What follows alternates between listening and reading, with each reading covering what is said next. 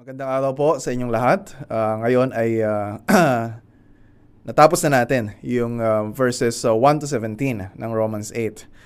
At ang pag-aaralan po natin ay uh, mula verse eighteen hanggang verse uh, twenty-one. Pero bago ko basahin yon, uh, samahan ninyo ako na i, uh, i-memorize o i-recite uh, yung verses one to seventeen. Ganito po ang nakasulat uh, sa sulat ni Apostol Pablo uh, sa mga taga-Roma. Uh, Romans chapter eight, uh, verses one to seventeen. There is therefore now no condemnation for those who are in Christ Jesus. For the law of the Spirit of life has set you free from the law of sin and death. For God has done what the law, weakened by the flesh, could not do, by sending His own Son in the likeness of sinful flesh, and for sin, He condemned sin in the flesh, in order that the righteous requirement of the law might be fulfilled in us, who walk not according to the flesh, but according to the Spirit.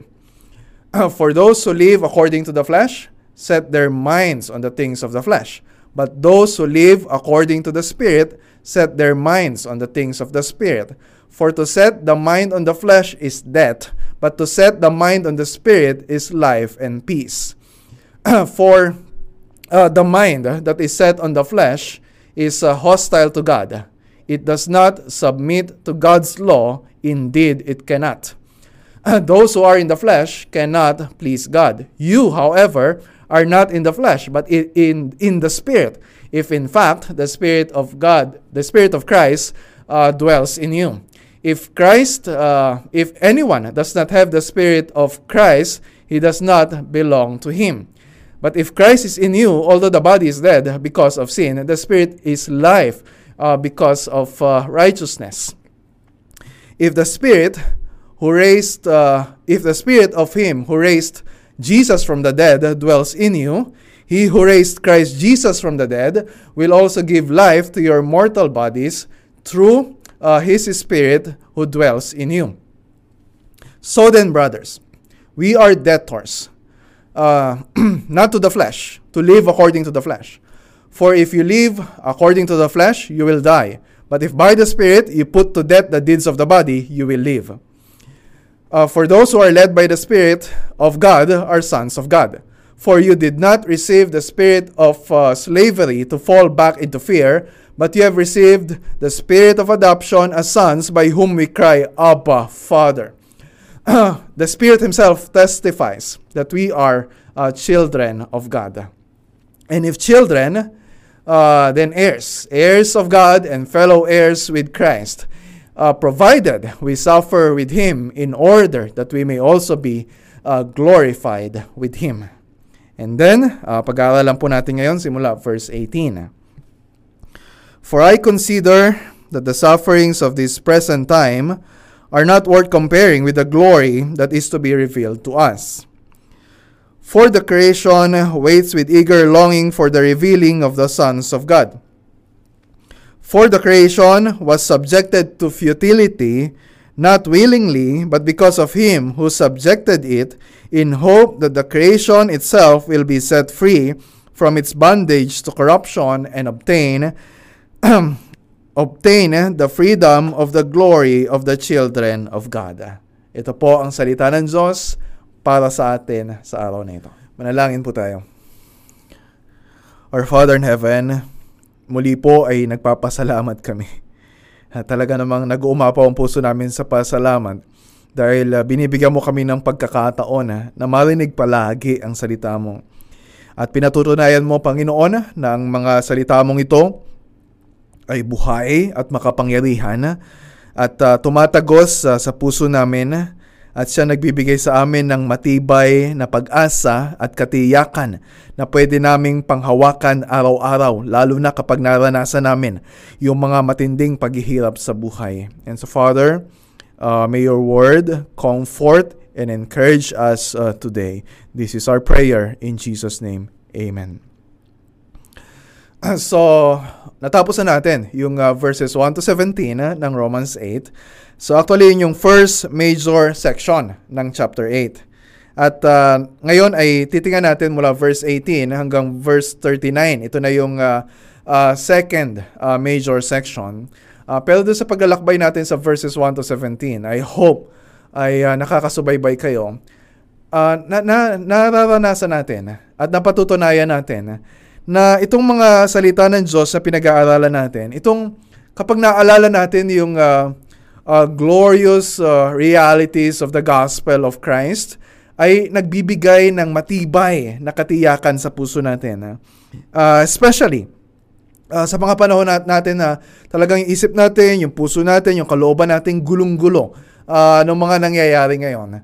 Uh, yung bang kapag naaalala natin na uh, yung blessed assurance to those who are in Christ, kapag naaalala natin yung, uh, kaya nag-memorize tayo, para lagi natin maalala ito, na there's therefore now no condemnation uh, for those who are in Christ.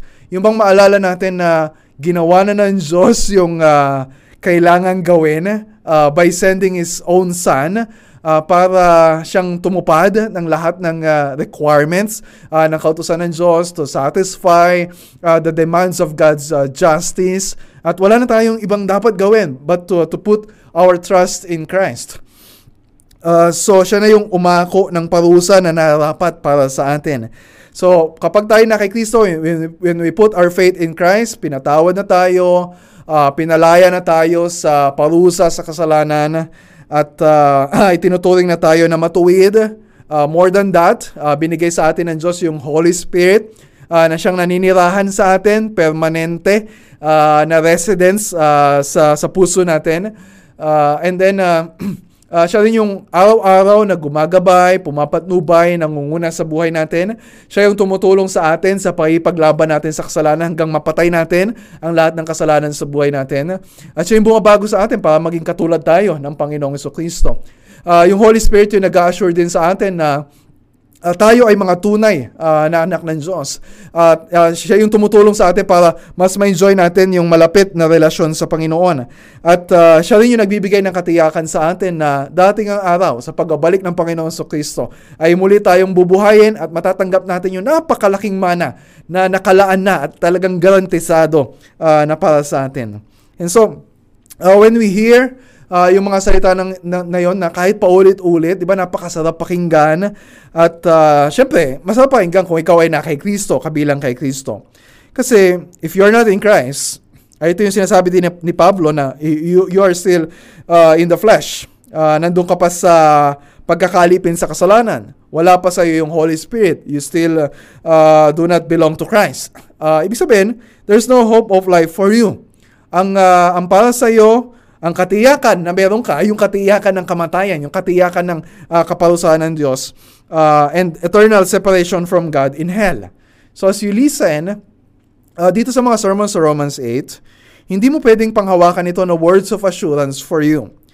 But consider this as a warning, and at the same time, an invitation for you to repent and put your trust in Jesus. Uh, si Kristo lang ang makapagbibigay sa iyo ng kaligtasan na kailangan mo para matakasan ang parusa ng Diyos at para maranasan yung uh, malapit na relasyon sa Panginoon. Kay Kristo mo lang matatagpuan yung katiyakan ng kaligtasan. But it doesn't mean na kapag Kristiyano ka na, eh, it's good news. And uh, ma, ma, uh, ma, nagagalak ang mga anghel sa langit kapag uh, uh, merong, uh, meron sa inyo na sasampalataya ngayon sa Panginoong Jesucristo. But it doesn't mean na kapag Kristiyano ka na, ay ayos na lahat sa buhay mo. Wala na yung problema. Kaya uh, uh, malapit na mawala yung mga problema mo sa buhay. And, and hindi ibig sabihin ganon. Don't listen sa mga false teachers. Nasasabihan ka ng ganon, nabibigyan ka ng assurance na all will be well uh, sa buhay ng isang Kristiyano. Uh, kasi, uh, when you look at yung verse seventeen, yung dulo ng pinag-aralan natin last time, uh, at pagpasok natin ng verse eighteen, sa pag-aaralan natin ngayon, hanggang sa dulo na uh, ng uh, verse thirty-nine, sinasabi ni Pablo na hindi optional ang suffering sa buhay Kristiyano. Ito ay para sa lahat. Tingnan niyo, sabi niya sa verse seventeen, ikaw ay anak ng Diyos, tatanggap ka ng mana with this condition, provided we suffer with Him, with Christ, in order that we may also be glorified with Him. So meron tayong mana na tatanggapin. Guaranteed yon. At ito yung glory na binabanggit dito ni Paul o yung kaluwalhatiang maranasan natin sa muling pagbabalik ni Kristo. Pero bago natin marating yon, sinasabi ni Paul, meron tayong dadaanan. Ah, meron tayong pagdadaanan. Hindi pwedeng shortcut, di ba? Hindi pwedeng uh, umiba ka ng dadaanan. Uh, hindi ka rin pwedeng mag-apply for exemption. Hindi mo pwedeng sabihin na you are qualified for exemption sa suffering kasi na-attain mo na yung level of maturity sa Christian life, o kaya uh, uh, ikaw ay uh, kakaiba uh, sa ibang mga Christians at talaga namang uh, you're living a model Uh, Christian life, o kaya ay uh, uh, talagang sobrang sacrificial yung service na ginagawa mo para sa Panginoon. No. Kung paanong hindi nilaktawan ni Kristo yung paghihirap na dinanas niya hanggang sa kamatayan sa krus, uh, bago niya maranasan yung uh, resurrection and uh, being uh, being glorified. So, ganun din sa atin uh, na mga na kay Kristo. Kung uh, kasalo natin, uh, kung, kung inaasahan natin na makakahati tayo sa Uh, future glory with Christ, uh, we also expect to suffer with Him. Yun ang ibig sabihin ng pagiging in Christ. Uh, in Christ, in glory, in glory, uh, in Christ then in suffering. So, ibig sabihin, itinakda ng Diyos yung mga sufferings sa buhay natin. Uh, we are children of God. So, meron tayong mga sufferings, hindi dahil tinotorture tayo ng Panginoon. Hindi dahil uh, parang natutuwa siya kapag nasasaktan tayo. No, hindi masokista ang uh, ating Panginoon. Uh, ang intention ni God for our sufferings is not to torture us, but to lead us to glory. Yun yung sabi ni Charles Hodge sa commentary niya sa chapter eight. The design of God in the affliction of His people is not to satisfy the demands of justice. Satisfied na yun sa uh, paghihirap na dinanas ni Kristo, but to prepare them to participate in His glory. So, limbawa, last Friday, Uh, uh, I hope na matatapos ko yung uh, sermon ko, at least uh, uh, eighty percent yung matatapos ko. Pero biglang, uh, nung nasa office ako, biglang tumawag yung asawa ko. Sabi, umuwi daw ako kasi yung anak namin na si Stephen ay uh, habang naglalaro ng Lego at gustong mag-magic, ay pinasok yung uh, isang uh, small part ng uh, Lego Uh, sa kanyang ilong, nasinghot at uh, talagang pumunta dun sa uh, sa malalim at uh, hindi hindi na namin makita. So, uh, umuwi agad ako sa bahay, tapos sinama ko siya, nagmotor kami, hanap kami ng uh, bukas na E N T clinic, uh, pero wala kaming mga, ang dami namin napuntahan pero walang uh, uh, walang available na doktor. So, Merryson Clinic, sinabi, magte-text daw sa akin uh, pagdating uh, ng gabi. Uh, kapag uh, dumating na yung doktor, so uh, alas otso ng gabi, nag-text, nandun na daw si Doc. So, so good kami dun sa, uh, sa clinic. Tapos sabi ng nurse, ay uh, two thousand five hundred daw yung babayaran kasi uh, gabi na at tapos na yung uh, office hour uh, ng doktor. And then, uh, sige, okay lang. Tapos sabi pa niya na, Uh, kasi kung hindi daw tatanggalin yon, uh, baka makating sa baga na pwedeng ikamatay ng uh, anak ko. So, uh, okay, sige, kahit mahal. Uh, go. So, naupo na dun sa, si Stephen dun sa upuan. Tapos uh, ako din, kandong-kandong ko siya, uh, yakap-yakap ko siya. uh, Tapos uh, yung, uh, yung doktor ay uh, uh, sisimulan na natanggalin uh, yung uh, foreign object sa ilong niya. Tapos yung dalawang nurses nakahawak sa Uh, sa paanong anak ko, tapos ako naman natatakot na baka may virus itong mga ito, hawak-hawak pa yung, uh, uh, yung anak ko. So, so yun, so sinimulan doktor. Uh, tapos talagang uh, nung una hindi makuha, nung una nawala, tapos uh, talagang uh, umiiyak na yan ako dahil sa sakit. Ako naman mahigpit yung pagkakayakap ko sa kanya. Uh, so eventually ay uh, pagkatapos ng ilang minuto nawala na at uh, natanggal na at uh, purihin ng Panginoon, uh, answered prayer na hanggang uh, doon lang yung inabot. So pagkatapos ng iyak noon ako, masaya na ulit siya, maginhawa na yung pakiramdam niya. Ako naman yung nasaktan dahil uh, mabigat sa bulsa yung uh, binayaran ko. And so, yung mga karanasan katulad nito, unexpected, unplanned, uh, wala, wala, namang, wala namang nakalagay na ganun sa kalendaryo natin na mangyayari yon. And ayaw naman natin na mangyari yung mga bagay na yon. Pero lahat yon ay bahagi ng plano ng Diyos para sa kanyang mga anak. Hindi para saktan tayo. Uh, kundi para maranasan natin yung kalayaan, yung kagalingan, yung karangalan na, na inilaan niya in the future uh, for us. At yung nangyari sa, sa, sa, sa akin, sa anak ko, uh, noong isang araw, ay maliit na kaso lang. Kung ikukumpara sa mas malaki na mga hirap na naranasan namin sa family namin. O kaya, maliit lang ito. Kung kukumpara sa uh, maraming mga tao ngayon na nawalan ng trabaho uh, dahil sa pandemic uh, at uh, nalugi yung kanilang negosyo tulad ng ilan sa mga members namin. O kaya nawalan ng trabaho dahil uh, uh, hindi na-grant yung uh, fr- bagong franchise uh, sa A B S C B N katulad ng isang member namin na nagtatrabaho uh, sa A B S C B N. So uncertain uh, yung future. O kaya katulad ng ibang uh, tao na nagkaroon ng sakit ng coronavirus. Katulad ng uh, nabalitaan ko ng isang araw, yung dating member namin sa Middle East ay uh, naging positive uh, sa COVID nineteen. O kaya yung mga nasa, uh, nasa I C U, talagang uh, hindi na gumaling. Yung iba ay tuluyan namatay. Uh, yung iba naman ay uh, namatayan ng mahal sa buhay. So ang daming, ano, mas, ang daming suffering sa panahon natin ngayon na mas mabigat pa uh, kaysa dun sa uh, ikinuwento ko kanina. At kung tayo papipiliin, kung tayo magpaplano, hindi natin to sasama, di ba? This is not part of our vision uh, for twenty twenty na ganito yung mangyayari. Uh, kung tayo susulat ng script ng kwento ng buhay natin, di ba? Kung babalikan natin, parang we uh, we prefer na burahin yung mga masasakit na pangyayari na yon. Pero hindi tayo nasusunod. Uh, how we wish tayo nasusunod, di ba? Uh, gusto natin yung our sufferings to end now. Uh, gusto na sin- sino ba naman sa atin yung ayaw na matapos na Uh, yung uh, coronavirus pandemic. So natural lang yun. Kaso, ang problema natin, eh, we think our sufferings now are inconsistent with our being children of God. Ulitin ko ah. And this is our problem. Akala natin, eh, yung mga sufferings natin ngayon eh, ay inconsistent sa pagiging anak natin ng Diyos. Yung bang, uh, sinabi sa atin ang salita ng Panginoon na tayo tagapagmana ng kayamanan, ng kaharian ng Diyos. Tapos, eh bakit nangyayari ito? Di ba? Bakit ang daming nawawala sa atin? Bakit ang daming uh, nasasaktan? Bakit ang daming nagkakasakit? Bakit walang bakit hindi exempted yung mga children of God? Uh, bakit yung bakit hindi yung mga non-Christians na lang yung mag-suffer ng ganito? So kaya mahalaga yung pag-aaralan natin sa verses eighteen to twenty-five.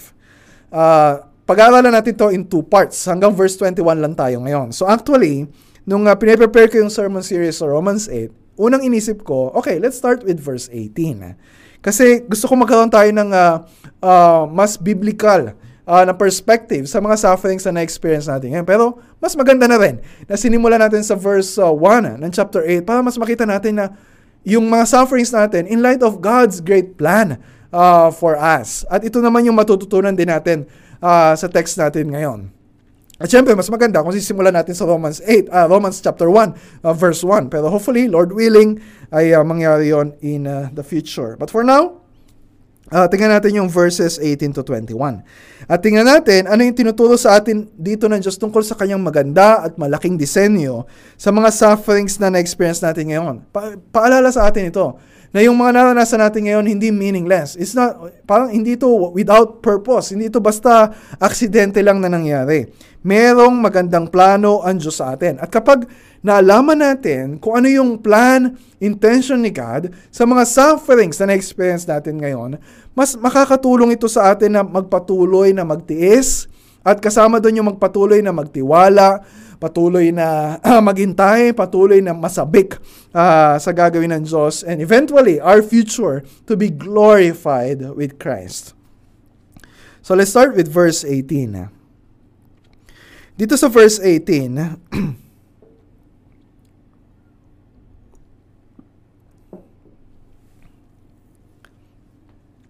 dito sa verse eighteen, ay sinasagot ni Pablo yung tanong na, bakit hindi inconsistent yung mga sufferings natin ngayon doon sa reality na we are children of God at tayo ay tagapagmana ng, uh, uh, ng Diyos bilang kanyang mga anak. Na sinasabi ni Paul na yung, yung reason bakit kailangan natin tanggapin na yung mga sufferings na ito ay bahagi ng plano ng Diyos. Yung maganda, yung good and wise purposes of God para sa atin. So ito yung sagot niya. Ito yung dahilan. Uh, verse eighteen. For I consider that the sufferings of this present time are not worth comparing with the glory that is to be revealed to us. Sa Tagalog, sapagkat itinuturing ko, sabi ni Pablo, na ang mga paghihirap sa panahon ngayon ay hindi karapat dapat maihambing sa kaluwalhatiang mahahayag sa atin. So itinuturo sa atin dito ni Paul yung biblical perspective sa sufferings na natutunan din niya. Sabi niya, tingnan niyo yung simula na sinabi niya, for I consider, itinuturing ko. Yung salita na yon ay galing sa Greek na logitsomai, na ibig sabihin ay to reckon, to consider, to count, to decide. So actually, ginamit ito ng paulit-ulit sa chapter three at chapter four. Uh, na ang tinutukoy dito ay yung Diyos na itinuring tayo, bagamat tayo ay makasalanan at nagkakasala pa, ay itinuring tayo, logitsomai. Itinuring tayo ng Diyos na matuwid. And then sa verse uh, eleven ng chapter six, ay binanggit naman dito ni Paul yung duty natin na ituring, logitsomai. Yung sarili natin na patay na sa kasalanan. Bagamat syempre buhay pa tayo, pero patay na sa kasalanan. And dito naman sa text natin, sa verse eighteen, ginamit niya yung salitang itong consider, logitsomai, uh, kung paano natin dapat tingnan yung mga sufferings natin. May sufferings pa rin. Pero sinasabi dito ni Paul, na yung pagtingin natin sa mga sufferings natin, yung perspective natin, yung view natin uh, dun sa suffering, ay hindi ito nakabatay sa, okay, personal opinion ko lang, para, para lang ito sa akin, sa palagay ko, ganito. Uh, hindi ito yung... Uh, wishful thinking lang. Ah, I hope na ganito yung mangyayari uh, in the future. Hindi ito yung popular opinion lang uh, sa culture. No. Uh, merong deliberate or careful deliberation. Merong ebidensya uh, na pinagbasihan si Pablo kaya siya nag-arrive sa ganitong conclusion. Hindi ito yung paghusga na uh, nagbigay ka ng judgment, hindi mo iintindihin yung facts, yung reality, yung evidence. Uh, so sinasabi dito ni Pablo, na ito ay patungkol sa, yung sinasabi niya patungkol dito, sabi niya, yung sinasabi ko na to, meron akong strong assurance. Wala akong duda na totoo ito. At ang gusto ko, as I consider this, ganun din yung i-consider ninyo, paniwalaan din ninyo, huwag ninyong pagdudahan na ito ay totoo. And it is not uh, to deny, or minimize, or trivialize uh, yung mga sufferings natin. Yes, harapin natin. Hindi natin tatakasan. Uh, yung mga sufferings na dinaranas natin. Pero ang sinasabi dito ni Paul, dapat matutunan natin na ikumpara yung buhay natin ngayon dun sa buhay na nakalaan sa atin uh, in the future. Na tinuturuan tayo dito ni Paul na magkaroon ng tamang time perspective. Yung ba tanongin natin sa sarili natin, anong oras ba ngayon? Di ba dapat alam natin, we are aware uh, kung anong oras ngayon. Yes, maraming sufferings. And plural yon. The sufferings of this present time. Samot-sari. Buti kung maliit lang. Diba? Kung yung simple lang na uh, na-experience namin nung uh, isang araw. Buti kung simple lang. Pero paano kung malaki na? Paano kung malala na? Paano kung uh, ang dami-dami na? Paano kung uh, patong-patong na? Paano kung tinatabunan ka na ng mga uh, pagsubok na na-experience mo na parang sobrang bigat sa balikat mo, na feeling mo hindi mo na kaya, feeling mo gusto mo nang sumuko. Paano kapag ganun yung nangyari? And so, sinasabi dito ni Paul, remember, na yung sufferings natin ngayon ay for the present time. Sufferings of this present time. Ibig sabihin, dating yung araw, it will all be over. At kapag narinig natin yung sabihin natin, yay! Matatapos din uh, yung mga sufferings na ito. Yay! Matatapos din yung pandemic na ito. Yay! Matatapos din yung uh, uh, crisis economy. Yes! Matatapos din itong mga uh, kalokohan na nangyayari sa gobyerno natin ngayon, sa society natin ngayon. At kapag meron kang sufferings na experience like personal, sa marriage, sa business, o kaya financially, tapos... Uh, merong magsabi sa'yo na isang kapatid sa Panginoon, maybe a member of the church, sasabihin sa'yo, kapatid, huwag kang mag-alala. Matatapos din yan. Uh, isipin mo, magiging okay din. Uh, pagdating ng twenty twenty, uh, magiging normal din ang lahat. Di ba? Makaka, makaka-rebound din yung uh, stock market, makakabawi din uh, yung negosyo mo. Ganyan talaga yung buhay. Parang gulong. Minsan ikaw nasa ilalim. Uh, dating naman ang araw na ikaw yung... Uh, Uh, nas, nasa itaas. Kapatid, things will get better soon. Di ba ang sarap pakinggan? Uh, di ba parang, okay, parang na, medyo nakakalma tayo uh, kapag nandun na yung anxiety o kaya depression, uh, kapag naririnig natin yon. Pero, is that helpful? It's not helpful at all. Bakit? Maybe sa simula, uh, may ibsan yung kanyang uh, sakit na nararamdaman. Pero, how do you know? How do you know? Na itong coronavirus matatapos next year. How do you know na yung suffering na na-experience na kapatid mo ay maayos agad? How do you know na yung marriage nila ay uh, mare-restore? How do you know na yung pagkalugi niya sa, sa, sa negosyo ay uh, uh, maka, ma, mababalik ulit yung nalugi sa kanya? How do you know na makakabangon yung stock market in the near future? You don't know that. We don't know that. We don't know the future. So, minsan sa, sa effort natin na makatulong, magbigay ng counseling, sa halip na makatulong tayo, kapag nag-sink in yung reality uh, doon sa kinakounsel natin, lalong nadidiscourage. Lalong nakakasama. So, itong counsel na galing sa salita ng Diyos, galing kay Apostol Pablo, ito yung makakatulong sa atin kasi galing ito sa, ito yung totoo na salita ng Panginoon sa atin. So, yung tinutukoy dito ni Pablo na present time, hindi ito yung at the moment, hindi ito yung A T M uh, na pinopost natin na ito yung ginagawa natin at the moment, tapos mamaya may iba na. Yung sinasabi niya dito, sufferings of this present time, hindi ito matatapos agad. At yung, yung future na inaabangan natin na eventually mag, mawawala lahat ng sufferings na ito, ay hindi, hindi, pwedeng hindi bukas, pwedeng hindi pa sa twenty twenty-one. Pero sure na mangyayari sa pagbabalik ng Panginoong Hesukristo. Kapag bumalik ang Panginoong Hesukristo, everything will be all right for the children of God. For the children of God.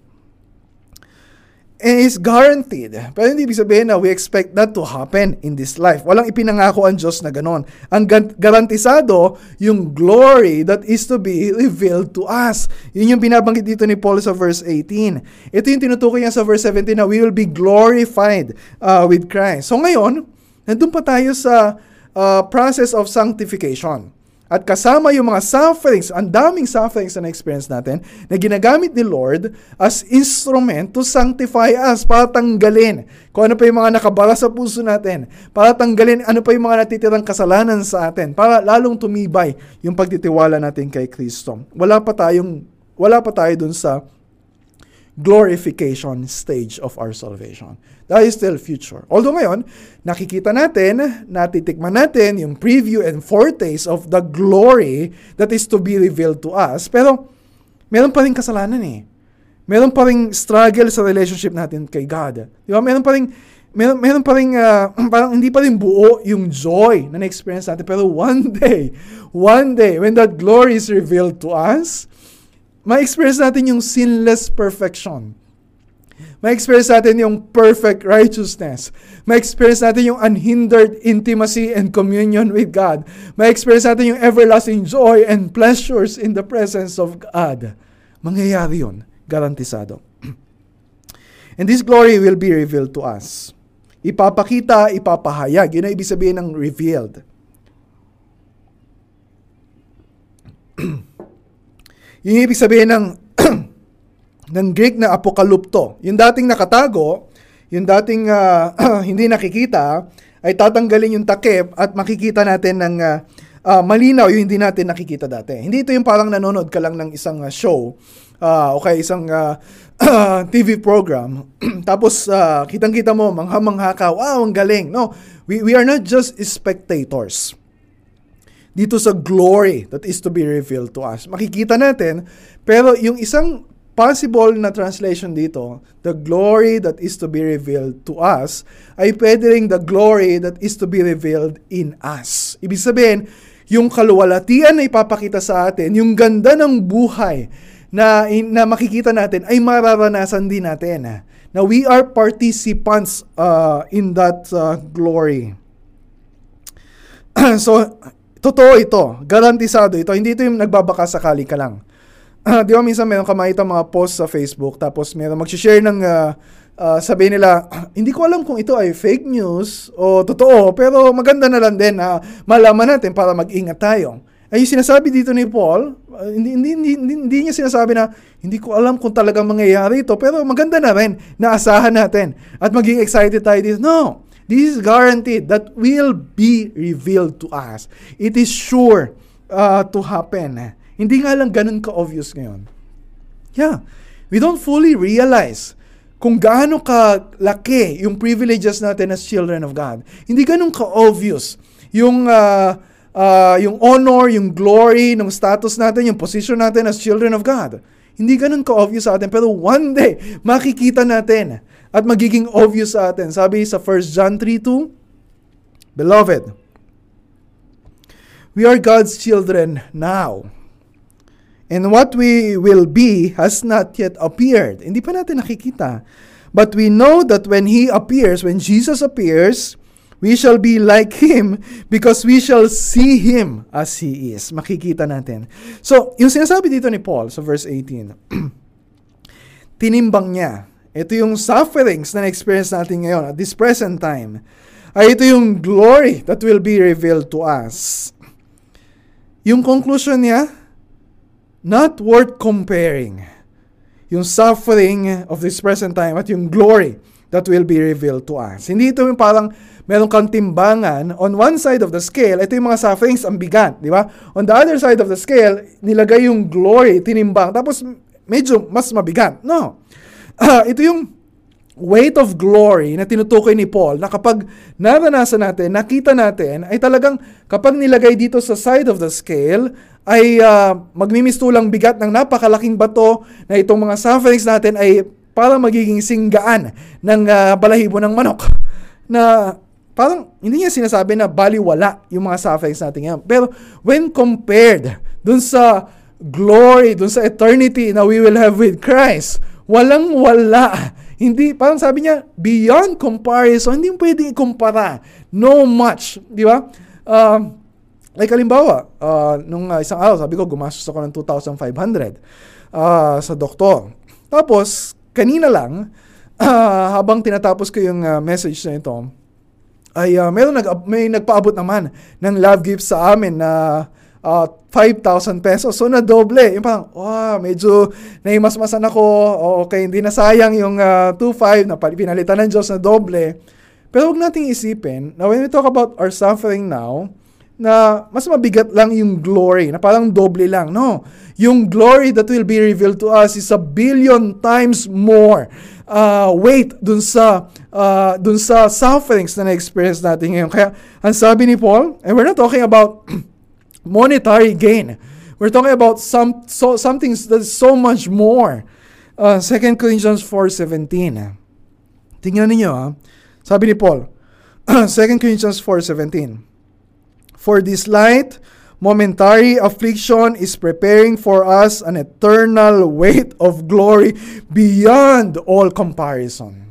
Beyond all comparison. And then pagdating sa verse nineteen, eh, nagbigay si Pablo ng dahilan or basis. Doon sa sinabi niya na hindi ka dapat dapat ihambing yung mga paghihirap natin ngayon sa kaluwalhatiang ipahahayag at maranasan natin balang araw. Bakit daw yung eternal weight of glory ay beyond all comparison doon sa mga affliction, sufferings na experience natin? And mahalaga ito, uh, makita natin yung sinasabi niya sa verse nineteen. Kasi kapag na-experience natin yung mga sufferings, lumiliit yung pagtingin natin. Lumiliit yung mundo natin. At sinasabi dito ni Paul, inaanyayahan tayo na palakihin natin yung abot ng tingin natin. Natingnan natin yung naranasan natin ngayon in light of God's uh, great redemptive plan para sa lahat ng kanyang nilikha. Yes, God is concerned para sa iyo. God is, uh, cares for you personally, specifically. Pero hindi mo pwedeng isipin na yung suffering mo ngayon ay parang ang tingin mo ay yun lang yung concern ni God. God is concerned about some, something so much more than yung mga personal sufferings natin ngayon. Verse nineteen. For the creation waits with eager longing for the revealing of the Son of God. Of the sons of God. So in translation ko dito, sapagkat ang sangnilikha ay masidhing inaasam ang inaantay nitong kapahayagan ng mga anak ng Diyos. So yung glorification or yung being glorified ay tinutukoy dito ni Paul na future at ang sinasabi niya ay yung revealing of the sons of God. Again, future yon. Although we are children of God now, pero hindi pa natin nakikita yung fullness of that uh, uh, position. So ito na naman yung word na revealing, nakatulad dun sa verse eighteen, na galing sa word na apokalupsis. Ibig sabihin, unveiling, na uh, sa dito nang galing yung uh, Revelation, yung book of Re- yung pangalan ng Book of Revelation, na syempre doon ay tinutukoy ay uh, mangyayari sa pagbabalik ni Kristo, yung main feature, revelation. Ipapahayag uh, ang Panginoon Hesus Kristo in all of His glory. Pero dito sa verse nineteen, uh, dito sa pinag-aaralan natin, na re- revela- revealing of the sons of God, ay uh, sinasabi niya na kasama tayo dun sa glory na yun. Provided we suffer with Him, in order that we may also be glorified uh, with Him. So sa panahon ngayon, hindi ganun ka-obvious. Sino-sino ba yung children of God? Uh, gaano ba uh, kalaki yung privilege, privileges ng pagiging children of God? So, hindi ganun ka-obvious. Pero sa araw na yon, sabi ni Pablo, magiging malinaw. Malinaw na malinaw. And sabi niya dito, hindi lang tayo yung naghihintay sa araw na yon. Yes, we're waiting for that. Diba? Sino ba sa atin na ayaw matapos yung mga paghihirap na ito and we enjoy yung uh, fullness ng privileges natin as children of God? Pero ang sabi niya sa verse nineteen, hindi tayo. For the creation waits with eager longing. Ano yung creation na binabanggit niya dito? Ano yung kabilang dun sa salitang creation na yon? Na siyang binanggit din niya sa verse twenty, verse twenty-one, verse twenty-two, at verse twenty-three. Yun yung subject ng mga verses na yon. So malamang na ang tinutukoy niya dito ay yung physical part of God's creation. Hindi tayo kasama, hindi tayo, tayo mga Christians, hindi, hindi tayo kasama dun sa word na creation na yun. Kasi sinabi niya sa verse twenty-three, not only the creation, but we ourselves. So, nakahiwalay tayo dun sa creation na yun. So, hindi rin kasali yung mga anghel kasi hindi naman sila kasama dun sa bondage of corruption na tinutukoy sa verse twenty-one. At hindi, lang, hindi naman lalong kasama yung fallen angels kasi hindi naman sila nasasabik dun sa araw na yun. Actually, kinatatakutan nila uh, yung araw na yun. And they, they, they will not experience redemption. At sa mga unbelievers, ganun din. Hindi sila kasali dito. So malamang na it's, uh, yung creation dito ay yung God's natural creation. At makita natin yan sa verse twenty hanggang verse twenty-two. Mas magiging malinaw yon. So, ibig sabihin, kapag tinukoy ni Paul yung for the creation, ang tinutukoy niya dito, yung mga bundok, yung mga bulkan, yung mga dagat, yung mga puno, yung mga hayop, yung mga halaman, yung mga lupa, yung mga yung hangin, uh, at mga planeta at lahat ng nasa kalawakan, lahat ng nilikha ng Diyos.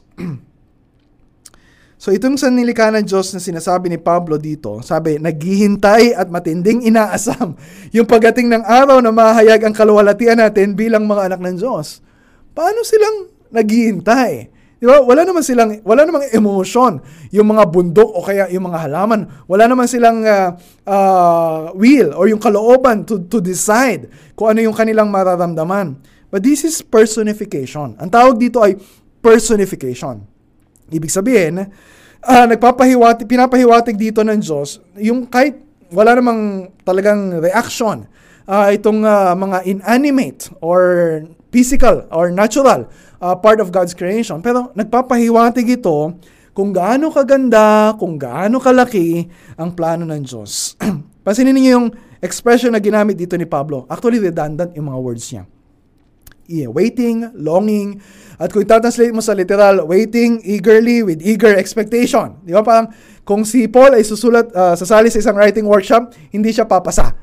Di ba kasi mas preferred yung, yung mas simple na mga salita, mas konti yung salita na gagamitin. Pero when, when you have this uh, feeling of excitement na parang uh, sinasabi ni Paul na kulang yung mga salita sa Greek o anumang salita sa buong mundo to express yung longing, yung expectation, yung sabik na sabik, yung excited na excited, yung every part of God's creation dun sa future na inaabangan din natin.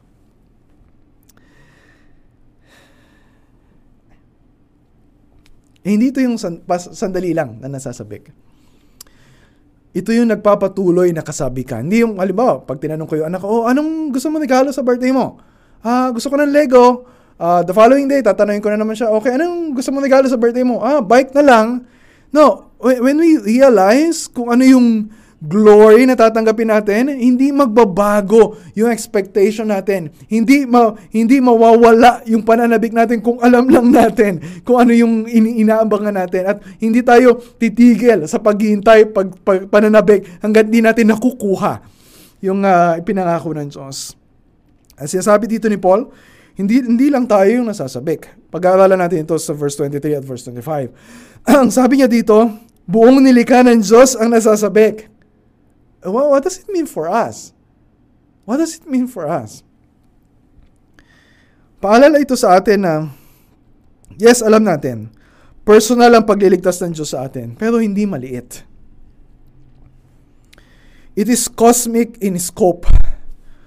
God's plan of redemption does not just include you and me, but the whole universe. Merong pagpapanumbalik na mangyayari. Yes, we rejoice kasi uh, ibalik na yung relasyon natin sa Panginoon at ma-experience natin yung fullness of restoration uh, in the future.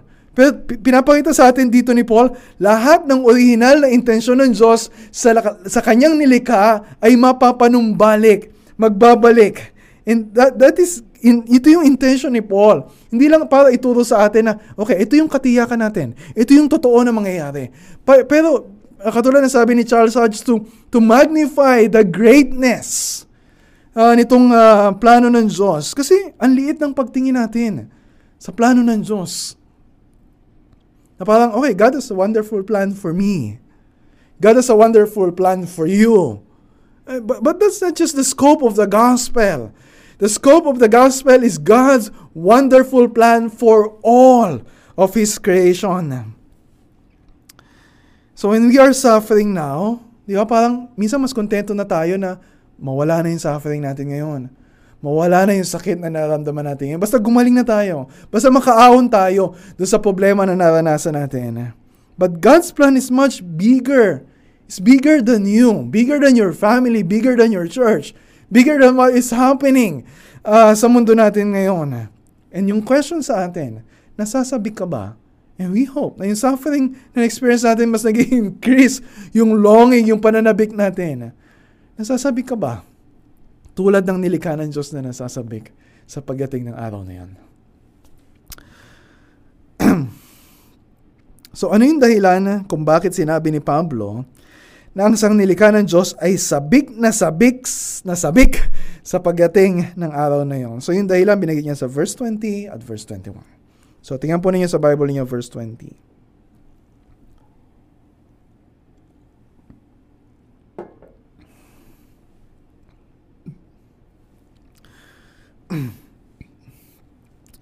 Verse twenty.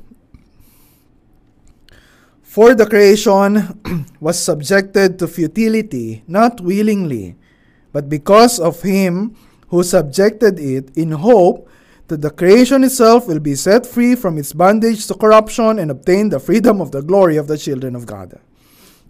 Sa Magandang Balita, Biblia, nabigo ang sangnilikha hindi dahil sa kagustuhan nito, kundi dahil itinulot iyon ng Diyos. Gayunman, nagbigay rin siya ng pag-asa na ang lahat ng nilikha ay pinalaya ng Diyos upang hindi na ito mabulok at upang makabahagi ito sa maluwalhating kalayaan ng mga anak ng Diyos. So itong dahilan na binanggit ni Pablo, mahati natin sa tatlo.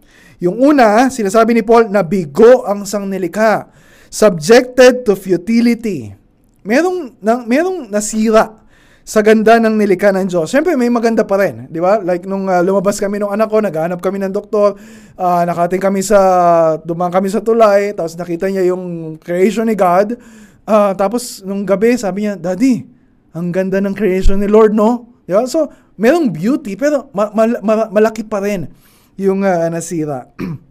Merong pagkabulok. Yun yung binanggit ni Paul sa verse twenty-one, bondage to corruption. Merong nabulok. So, paano nangyari yon? So, yun yung ikalawa. So, merong nabigo, nabulok, pero yung pangalawa, sinasabi dito ni pa- Pablo na ang Diyos ang nagpailalim sa buong sangnilikha sa ganitong kabiguan o pagkasira. Not willingly, ang sabi niya, but because of Him who subjected it. Ibig sabihin, merong nagpailalim sa nilikha ng Diyos sa ganitong klaseng kalagayan. Hindi yung nilikha ng Diyos kasi wala naman silang kalooban, not willingly.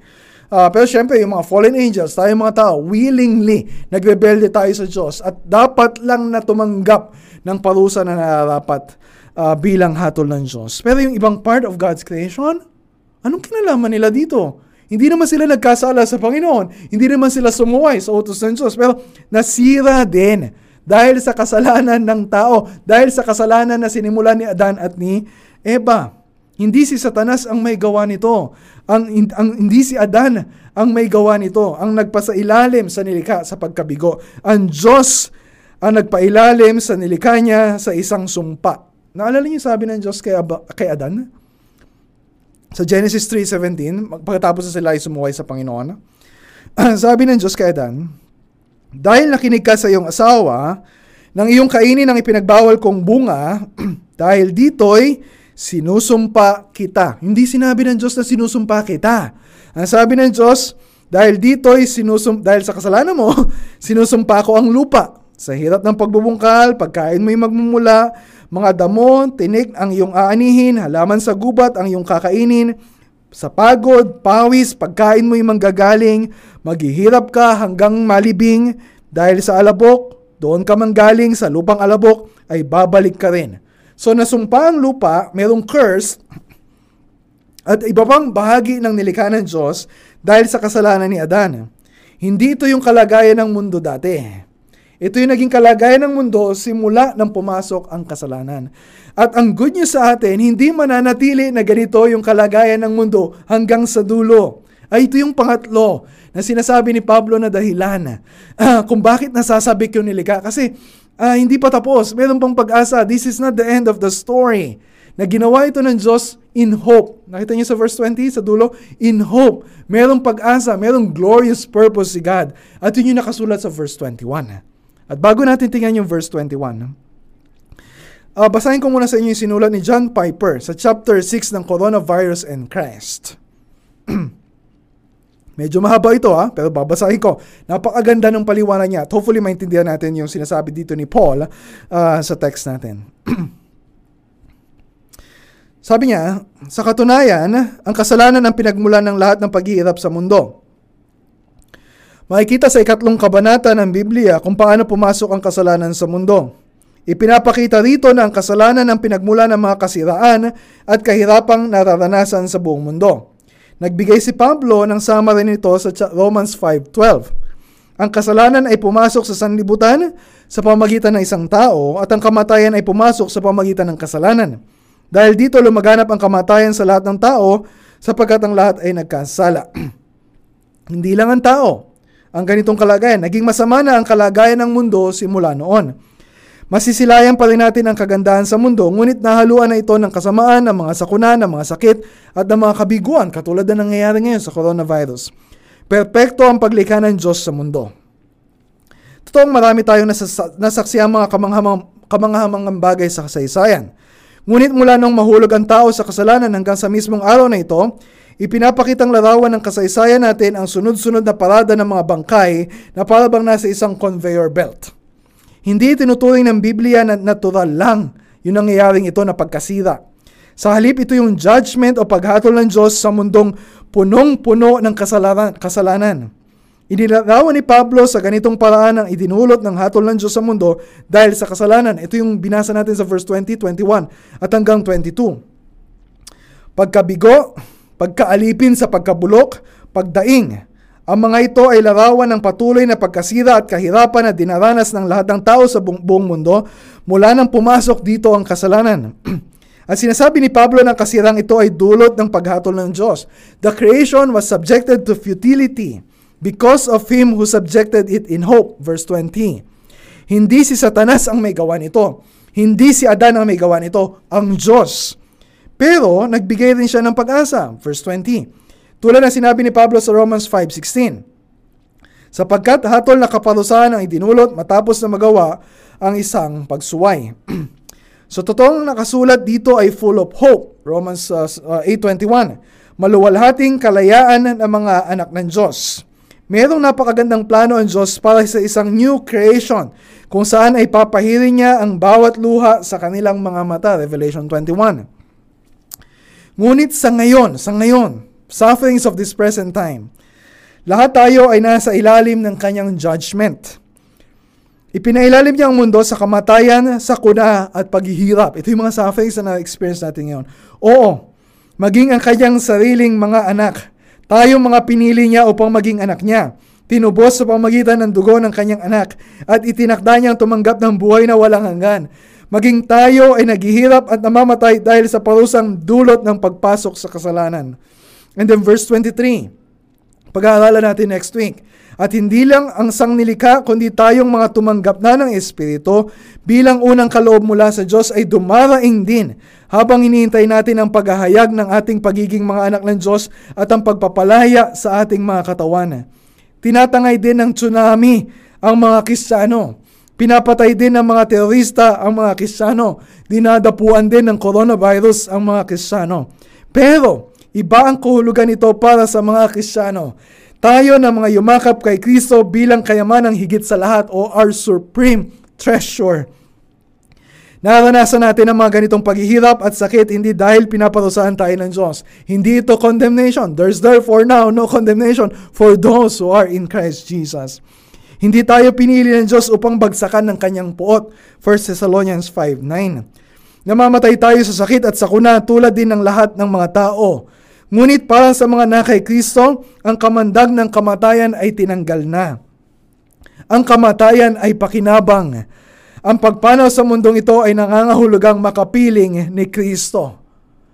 So ano sinasabi ni John Piper dito? Ano sinasabi dito ni Apostol Pablo? Ang dami nating na-experience na suffering natin, and this is a result of God's judgment dahil sa kasalanan.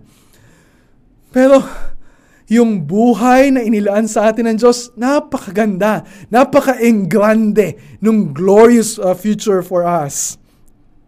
Sobrang laki nito. At tinuturo sa atin ng teksto natin ngayon, sa sobrang laki nito, lahat ng bahagi ng creation ni God ay kasali dito. Na kung paanong sa araw na yon ay palalayain tayo completely sa lahat ng kasalanan, sa lahat ng kahirapan, at maging sa kamatayan. Sinasabi dito ni Pablo yung the freedom, sa verse twenty-one, the freedom of the glory of the children of God. At ang sinasabi niya, hindi lang tayo yung makakaranas nito. Ang sabi niya, ang buong nilikha ng Diyos ay makikihati, tatanggapin din nila, makikibahagi din sila dun sa kalayaan at kaluwalhatian na mararanasan natin. Dating ang araw, lahat ng pagkasira, lahat ng pagkabigo na naranasan ng buong nilikha ng Diyos ay mapapanumbalik dun sa kalayaan na nais ng Diyos na maranasan ng uh, lahat ng nilikha niya, at makakasama natin ang buong nilikha ng Diyos to fulfill God's purpose and intention for us, to give glory to God, to glorify God forever and ever. Ganito kaganda yung plano ng Diyos. Ito yung paraan na sinasabi ni Pablo.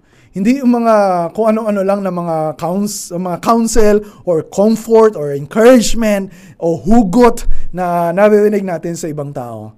Ang sinasabi niya, kung alam lang natin, kung alam lang natin yung biblical doctrine nitong pagkahulog sa kasalanan at yung malaking plano ng Diyos, ito yung tutulong sa atin para mapagtiisan natin lahat ng mga paghihirap na naranasan natin ngayon at magpatuloy tayo sa pananampalataya sa Panginoong Hesukristo.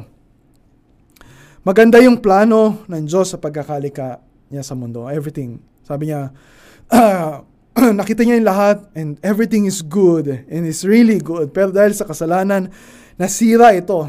So ulitin ko, I'll just summarize para makita natin kung ano yung tinuturo sa atin ng doktrina na ito. Hindi lang si Adan tsaka si Eva nung nagkasala yung tao ang bumagsak. Pati lahat ng tao hanggang ngayon kasama nilang bumagsak. All have sinned and fall short of the glory of God. Ay hindi lang mga tao. Nakita natin kasama lahat ng bahagi ng nilikha ng Diyos bumagsak at nasira. Ang Panginoong Hesus lang ang hindi bumagsak. Ang Panginoong Hesus lang ang hindi nagkasala. And He is the perfect Uh, representation or a fullest expression of the glory of God. Pero nung nagkatawang tao siya, naranasan, nandito siya sa mundo na puno ng kahirapan, puno ng sakit, andun yung kahinaan, naranasan din niya lahat ng kahinaan na yon, lahat ng sakit na yon. Hanggang sa kanyang kamatayan sa krus, tiniis niya lahat. Para ano? Para maka, maranasan natin yung magandang plano ng Diyos, para maka, makabahagi tayo dun sa glory of His resurrection. Para hindi lang tayo mapatawad sa kasalanan, maibalik tayo sa isang magandang relasyon sa Panginoon. And when we hear the gospel, don't just think of the gospel as God and you being reconciled because of Christ. The gospel is much bigger than that. God and the whole of creation being re- reconciled, being restored to God's uh, purposes. So, Ano ibig sabihin nito para sa atin? Maybe sinasabi niya, parang, parang, parang napakalaki naman nung uh, tinutulong mo sa amin. Kasi ang concern lang natin ngayon ay yung suffering na na-experience natin ngayon. And tinutulong sa atin dito ni Paul, anumang sufferings na na-experience mo ngayon, tingnan mo, in light of God's big story. Hindi yung kwento mo lang sa buhay, yung iintindi mo. Kundi yung, yung kwento na isinulat ng Diyos for all of His uh, creation. Kasali tayo doon, syempre. Yes, kailangan natin matutunan. How do we deal with our sufferings now? Ano yung gagawin natin? Ano yung dapat maging response natin? At pag-aaralan natin yan in detail next week. Pero ngayon, for now, hayaan ninyo na mag-sink in sa inyo. Kung gaano ka kaganda yung mga nakasulat dito. And let this text, let this Word of God, deal with our limited perspective on suffering. Yung bang mas maging malawak na ngayon ang pagtingin natin. Ano man level uh, o gaano man ka-intense yung sufferings na na-experience natin ngayon, na makita natin, okay, this suffering is not just about our family. It's not just about our church. Hindi lang ito tungkol sa A B S C B N. Hindi lang ito tungkol sa society natin ngayon. Hindi lang ito tungkol sa nangyayari sa buong mundo ngayon. It's, uh, it's bigger than that. Yung God's plan of redemption, yung God's plan of re- restoration, hindi lang para sa'yo. Hindi lang para sa pamilya mo, hindi lang para sa church natin, hindi lang para sa uh, nangyayari sa bansa natin ngayon, hindi lang para sa nangyayari sa, bu- sa mundo natin ngayon, kundi sa lahat ng nilikha ng Diyos. And I pray that you will have that perspective. Hindi para pagtakpan yung sufferings natin ngayon, hindi para maliitin, hindi para takasan yung sufferings natin ngayon, hindi ito parang droga na kapag siningot mo, nilanghap mo, parang, oh wow, Uh, heaven, di ba? Parang mawawala yung mga problema mo. Kaya marami nagiging addict. No, hindi ito droga. Hindi ito alcohol. Uh, para makalimutan natin yung mga problema natin. Ito ay totoong salita ng Diyos na itinuturo sa atin at kailangan natin pag-isipan para masabi din natin, kahit anong suffering yung experience natin, masabi rin natin katulad ni Paul. Yung sinasabi niya sa verse eighteen, "For I consider that the sufferings of this present time are not worth comparing with the glory that is to be revealed to us, that is to be revealed in us." O sinabi din niya sa Second Corinthians four seventeen, "For this light, momentary affliction is preparing for us an eternal weight of glory beyond all comparison."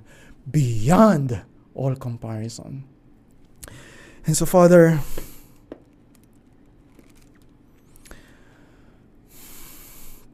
inaamin po namin